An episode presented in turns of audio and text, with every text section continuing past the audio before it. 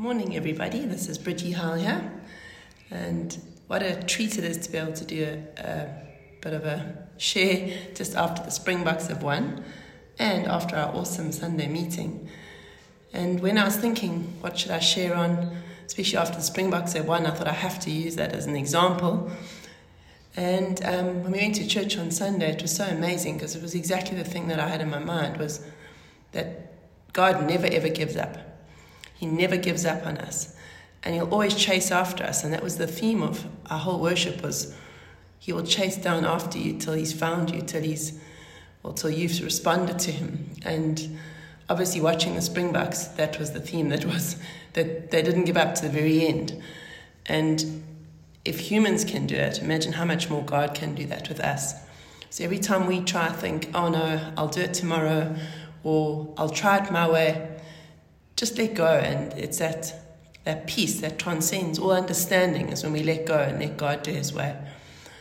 And even if you're saved and you sometimes do feel like you, you're not in the right place with God, but He'll just keep up behind you, He'll keep chasing after you till you find that peace again that transcends all understanding when you let go and let Him be.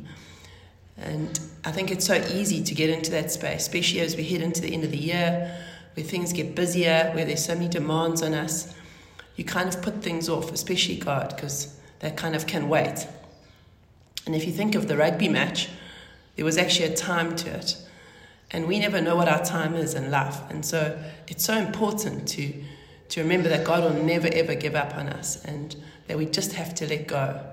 And so I just encourage you as you start this day, maybe it's the end of the day when you're listening to this, that you you just remember that He will never ever give up on you, no matter what you've done, no matter where you are. Um, he, it's like us shouting and supporting the Springboks. He will be there. He'll be standing and shouting for you, even if you've made mistakes, missed a kick, doesn't matter.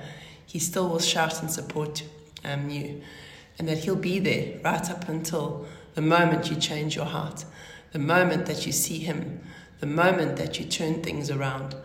He is there with us, for us, and will walk alongside us as we walk on a new road.